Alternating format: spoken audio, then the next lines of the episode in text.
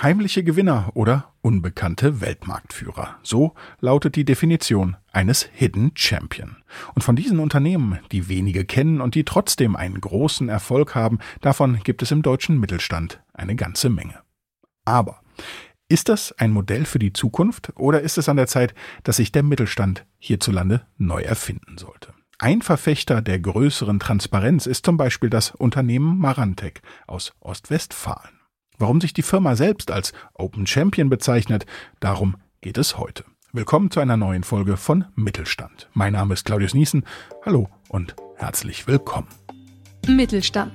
Wirtschaft und Unternehmen bei Detektor FM. Präsentiert von Workday. In einer sich stetig verändernden Welt müssen rasche Entscheidungen auch kluge Entscheidungen sein. Deshalb verschafft Workday eurem Finanzteam schnelle Einblicke für die Planung der nächsten Schritte. Workday, das Finanz-, HR- und Planungssystem für eine Welt im Wandel.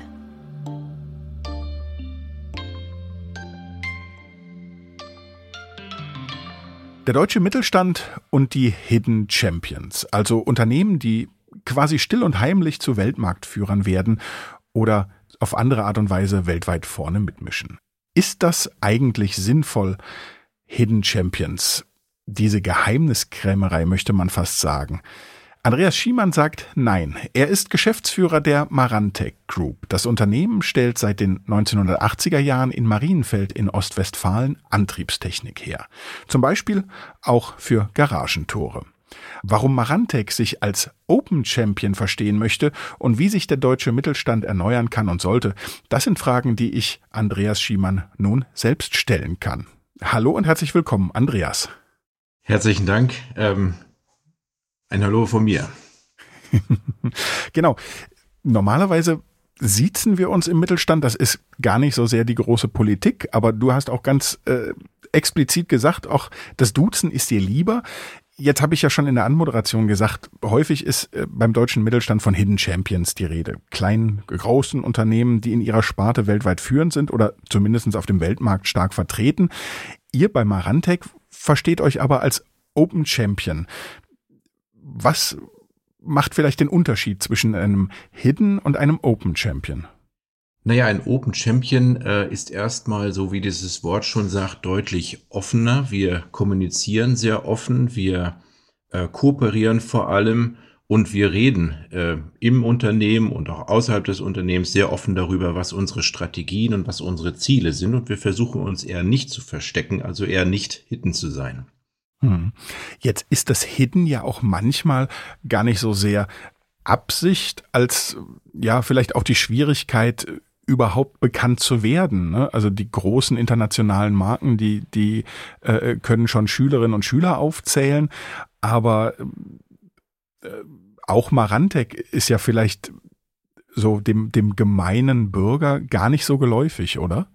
Ähm, ist es nicht, das stimmt. Ähm, auch Marantec gehört eher, jetzt würde ich nicht sagen ein Hidden Champion, weil es per Definition kein Hidden Champion ist, aber es ist eben auch ein Unternehmen mit hervorragenden Produkten, ähm, was ähm, ja der Bevölkerung oder der Kundschaft eher unbekannt ist. Aber wenn du jetzt sagst, ihr wollt nicht nur in der Firma oder ihr kommuniziert nicht nur in der Firma offen, sondern auch nach außen. Eben hast du gesagt, Strategien. Da freue ich mich doch als Mitbewerber, wenn ich weiß, was ihr vorhabt und was ihr vielleicht auch entwickelt und äh, gucke mir da gerne was ab, oder? Ist das nicht auch ein Nachteil, so offen zu sein? Ähm, ja, das ist ein ganz interessanter Ansatz. Das ähm, kann ich vielleicht mal kurz dazu sagen, wenn uns ähm, Leute fragen, warum berichtet ihr denn nicht über eure Ergebnisse, dann sagen wir sehr oft dazu, na ja, wir berichten eigentlich was viel Wichtigeres. Wir berichten über unsere Strategie. Und tatsächlich kann man sich daran äh, anschauen und ablesen, wo wir eigentlich hinwollen und was wir tun. Wir reden sehr, sehr offen darüber. Und ja, das kann man kopieren. Und ich würde sogar sagen, das sollten viele Mittelständler auch kopieren. Nicht exakt das, was wir tun, aber vielleicht die Methode. Ganz konkret, was macht Marantec oder was habt ihr vor für die nächsten Jahre? Wie wollt ihr euch positionieren? Wie stellt ihr euch auf und was sind vielleicht auch mit Blick auf diese Strategie die Strategien oder die Herausforderungen, die ihr identifiziert habt, die, die sozusagen wichtig sind, um, um weiterhin erfolgreich zu sein? Ja, wir sind ja ein klassischer Antriebshersteller gewesen in der Vergangenheit. Und äh, wir haben uns aufgemacht äh, und angeschaut, welche Kompetenzen wir haben, was wir besonders gut können und was wir möglicherweise durch Kooperation noch viel besser machen können. Und ähm, wir werden jetzt zu einem Lösungsgeber für Automationslösungen. Ähm, also das gesamte ähm, äh, Feld, ähm, es geht da nicht mehr nur um den Antrieb allein, sondern es geht um Kombination mit IoT, ähm, äh, vernetzter Gebäudeautomation und all diese Dinge. Und das kombinieren wir zusammen und besetzen das äh, in fünf Geschäftsfeldern, die wir uns in unsere Strategie geschrieben haben. Hm. Also spielen da auch äh, Punkte wie das Internet der Dinge. Den Begriff habe ich ehrlicherweise schon länger mal nicht gehört. Der war vor ein paar Jahren ja sehr en vogue. Oder jetzt Smart Home äh, eine wichtige Rolle für euch. Absolut. Also IoT, vor allem das Internet der Dinge im ähm, gewerblichen Umfeld, äh, das ähm, Smart Home äh, Umfeld ist äh, relativ gut besetzt bereits. Ähm, was aber wichtig ist für Deutschland und auch für den Mittelstand, ist eben die ähm, Automation in den Fabriken und das Vernetzen von Anlagen und Maschinen und vor allem das ja, sinnvolle Auslesen von Informationen und das Reagieren darauf. Und da wir ja nun mal Antriebssysteme herstellen, die sich in Fabriken wiederfinden, liegt das natürlich sehr nah, dass wir diese Information über diese Bauelemente, beispielsweise über das Tor, dann ähm, auch weitertragen und daraus Schlüsse ziehen. Hm. Wenn du sagst Smart Home, der Bereich ist bereits sehr gut besetzt und im Umkehrschluss ja andeutest, dass das im unternehmerischen oder im B2B-Bereich nicht so der Fall ist. Warum ist nicht eigentlich die Innovation oder die treibende Kraft oft andersherum, dass es erst im, im B2B-Bereich entwickelt wird oder in den Unternehmen selbst und dann rausgeht und sozusagen irgendwann beim Konsumenten landet? Ja, ich würde nicht sagen, dass äh, der Bereich B2B nicht besetzt ist oder völlig unbesetzt. Es gibt hervorragende Lösungen und gerade aus dem äh, europäischen und deutschen Raum, wo ja der ähm, ja, deutsche Maschinenbau auch sehr stark ist. Es gibt dort ganz hervorragende Lösungen.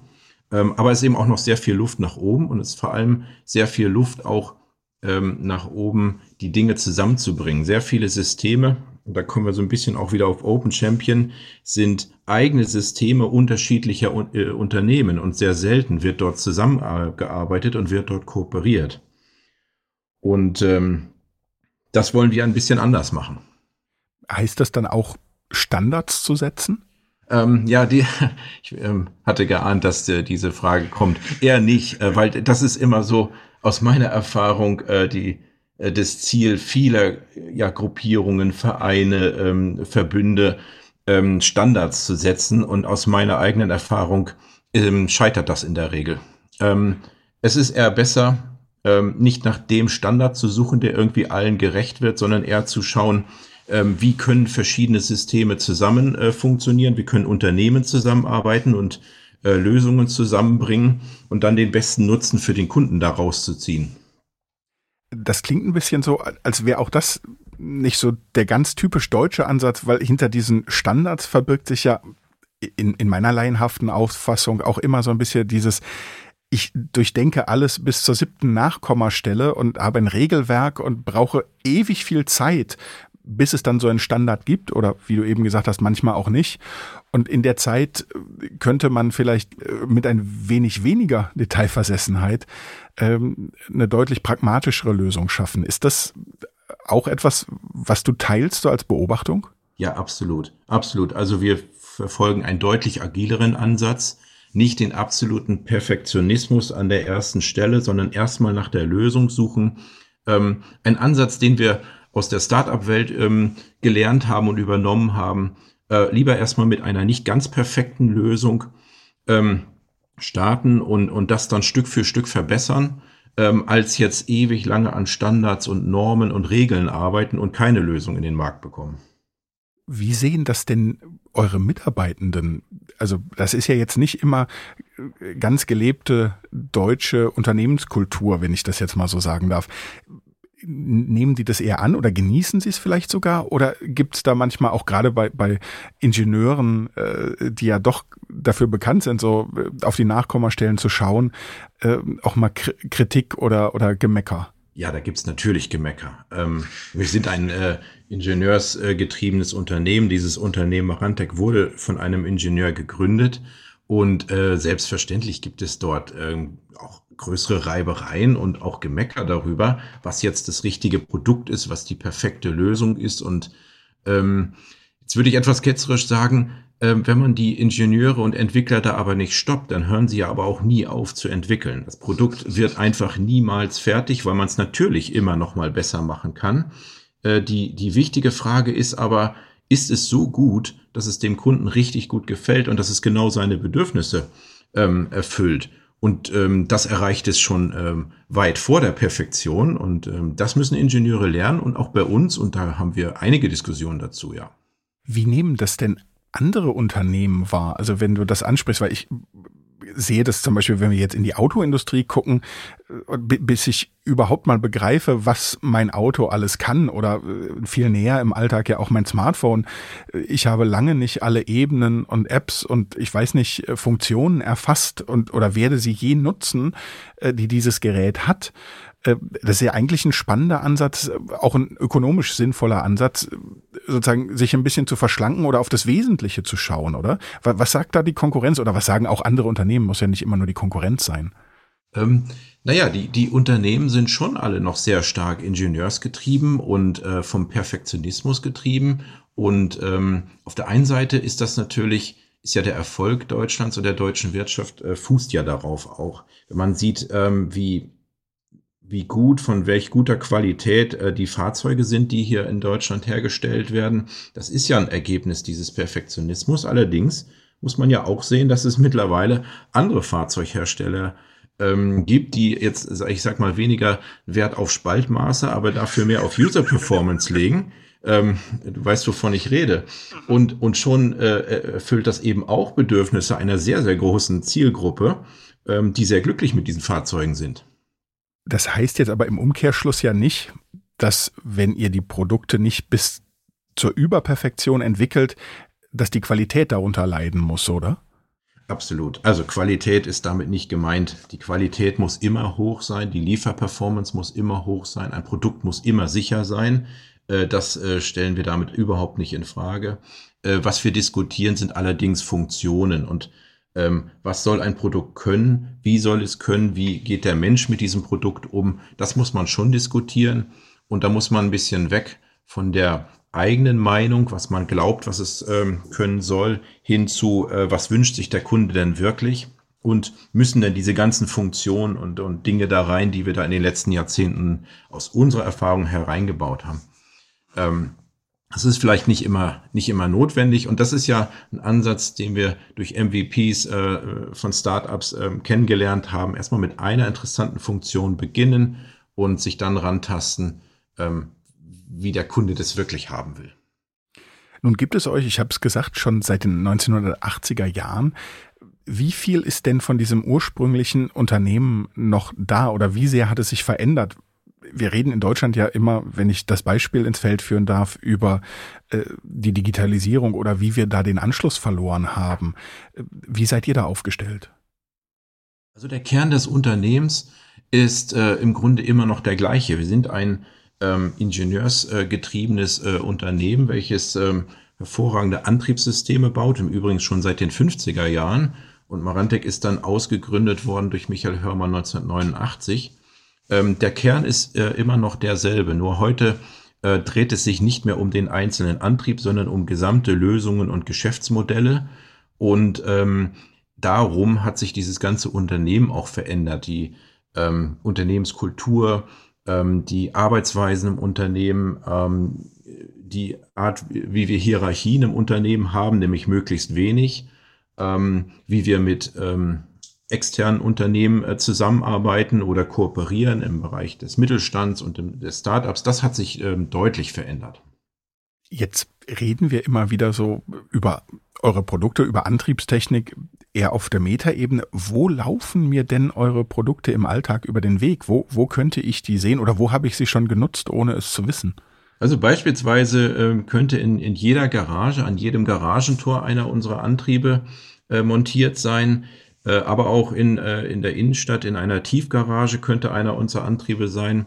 Es sind Parkschrankensysteme, die äh, Parkplätze absperren, äh, die von uns kommen oder in sämtlichen Produktions- und Logistikhallen, wo auch Tore diese Hallen verschließen, ist Antriebs- und Steuerungs- und Funktechnik von Marantec verbaut.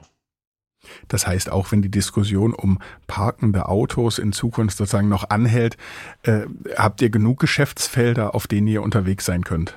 Absolut. Das ist ein äh, ganz interessanter Stichpunkt, denn das war eins der ersten Felder, in dem wir uns getummelt haben ähm, und quasi als Open Champion äh, aufgetreten sind und begonnen haben zu kooperieren. Denn ähm, wir haben hervorragende Systeme äh, für Tiefgaragen, die Tiefgaragentore öffnen und schließen können. Nur ist das nicht wirklich das Bedürfnis eines äh, Mehrfamilienhausbesitzers, denn der möchte letztendlich seinen Parkraum vernünftig verwaltet haben. Er möchte, dass dieses Tor sicher schließt und öffnet und äh, die Parkschranke davor funktioniert, denn er möchte das alles aus einer Hand haben.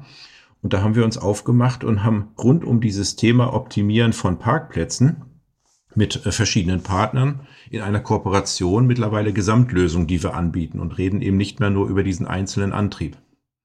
Jetzt war ganz am Anfang schon von mehreren Geschäftsfeldern die Rede, weil du auch gesagt hast, ihr redet ganz offen über die Strategie.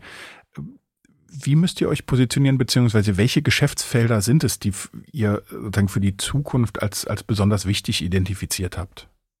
Also für die Zukunft halten wir ähm, es für sehr, sehr wichtig, im äh, Bereich der Sensorik zum Beispiel äh, weiter zu investieren. Ähm, sämtliche Maschinen äh, und Anlagen, aber auch Toranlagen in unserem näheren Umfeld sind mit Sensorik äh, versehen. Und ähm, wenn wir IoT richtig betreiben wollen, dann brauchen wir Sensoren, die äh, diverse Zustände von Maschinen messen. Und das ist eine Kompetenz, die wir haben, äh, die wir im Moment im äh, Umfeld von Toren anwenden ähm, aber das ist ein äh, Geschäftsfeld, welches wir ausbauen und auf weitere Bereiche ausweiten werden.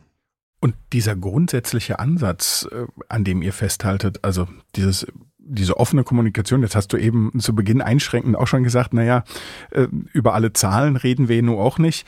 Äh, wo hat diese Offenheit deiner Meinung nach ihre Grenzen für ein Unternehmen, für euer Unternehmen? Gibt gar nicht so viele Grenzen, aber beispielsweise über das Betriebsergebnis würden wir jetzt nicht berichten. Aber wir äh, berichten, ähm, wie viel Umsatz dieses Unternehmen macht, wie viele Mitarbeiter daran arbeiten. Wir berichten sehr offen, mit wem wir kooperieren und äh, zu welchem Thema.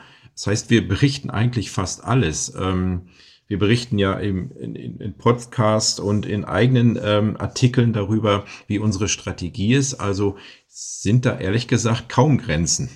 Nun ist OWL ja auch sowas wie die, ja, der Hidden Champions unter den Mittelstandsregionen Deutschlands, würde ich fast sagen. Ihr sitzt auch in Ostwestfalen. Gleichzeitig ist es eine ländliche Region. Ihr seid ein mittelständisches Unternehmen. Das wäre jetzt, wenn wir über Nachwuchs, wenn wir über Personal reden, so im, im Allgemeinen erzählen, eigentlich ja eher zwei Nachteile. Also nicht, nicht die Großstadt, nicht Berlin, München, Hamburg, ähm, oder Leipzig ähm, und eben auch nicht eins der großen äh, Namen, äh, eins der großen Unternehmen, das man sofort kennt, kein, kein BMW, kein Mercedes, kein VW. Äh, wie geht's euch mit dem Nachwuchs? Wie geht's euch mit Personal? Habt ihr da Probleme, Sorgen oder seid ihr da auch offen in, in eurer Strategie und, und spielt euch das in die Hände? Ähm, ja, Probleme haben wir nicht. Ähm, wir haben Herausforderungen und äh, das äh, meine ich auch tatsächlich, wir bemühen uns sehr stark darum. Ähm, und da hilft uns ein bisschen unsere Open Champion Methode.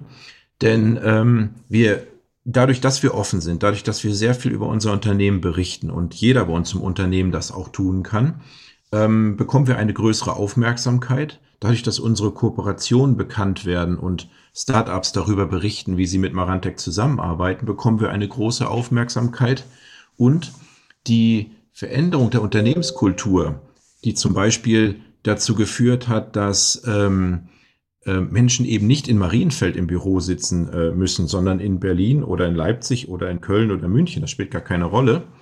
Ähm, wenn wir heute Leute anheuern, dann fragen wir nicht mehr danach, ähm, wo sie jetzt, also zumindest nicht die erste Frage, wo sie wohnen und wo sie zukünftig arbeiten wollen, weil das nicht so wichtig ist. Wichtiger ist das, was sie ähm, mit Marantec tun wollen. Und das hilft uns dabei, ähm, die Stellen, die wir besetzen wollen, auch zu besetzen. Ich will nicht sagen, dass das einfach ist, aber es ist auch kein Problem. Mhm. Und was du gerade angesprochen hast, auch diese Agilität beim Personal, dass ich vielleicht auch über eine längere Zeit oder eine Strecke remote arbeiten kann, aus äh, sozusagen nicht direkt in Ostwestfalen leben muss. Ist das etwas, was sich mit Corona deutlich mehr bemerkbar gemacht hat? Um nicht zu sagen, dass da vielleicht Corona auch äh, sozusagen einer neuen Entwicklung die Tür geöffnet hat oder hattet ihr das schon vorher so im Blick? Ja, Corona hat es verstärkt, aber wir sind äh, glücklicherweise in der Lage gewesen, dass wir noch vor Corona äh, damit fertig waren und uns genau überlegt haben, wie das funktionieren soll. Und äh, ja, ich glaube, Corona war dann wirklich der Test äh, dazu. Ähm, ja, heute ist es so, dass unser Bürogebäude in Marienfeld nahezu leer ist. Ähm, und ähm, die allermeisten Kolleginnen und Kollegen von mir ähm, sind in ihren Homeoffices ähm, in verschiedenen Städten und arbeiten von, von dort aus, als wäre es ähm, nie anders gewesen. Es ist eher ungewöhnlich, dass man sich im Unternehmen trifft. Und das hatten wir vor Corona schon vorbereitet und ähm, ja, konnten ähm, glücklicherweise relativ auch äh, relativ schnell auch umswitchen. Wir erreichen dich jetzt mit Mittelstand, aber ganz klassisch im Büro, oder? Ähm, nein, genau das nicht. Ich bin zu Hause. Am Küchentisch? Am Esstisch, also ziemlich ähnlich. das sagt Andreas Schiemann. Wir senden schöne Grüße an den Esstisch. Der Geschäftsführer von Marantec war das heute hier bei uns in der aktuellen Folge von Mittelstand. Mein Name ist Claudius Niesen und ich sage vielen, vielen Dank für das Gespräch, Andreas. Ich danke dir. Herzlichen Dank. Auf Wiederhören. Das war es auch schon wieder mit unserer heutigen Folge Mittelstand, in der ich mit Andreas Schiemann von Marantec über das Konzept eines Open Champion gesprochen habe. Diese und alle anderen Ausgaben von Mittelstand findet ihr in der Podcast-App eurer Wahl oder auch auf unserer Webseite detektor.fm. Und in zwei Wochen gibt's dann schon wieder die nächste Folge Mittelstand. Mein Name ist Claudius Niesen. Ich sage, macht's gut. Wir hören uns.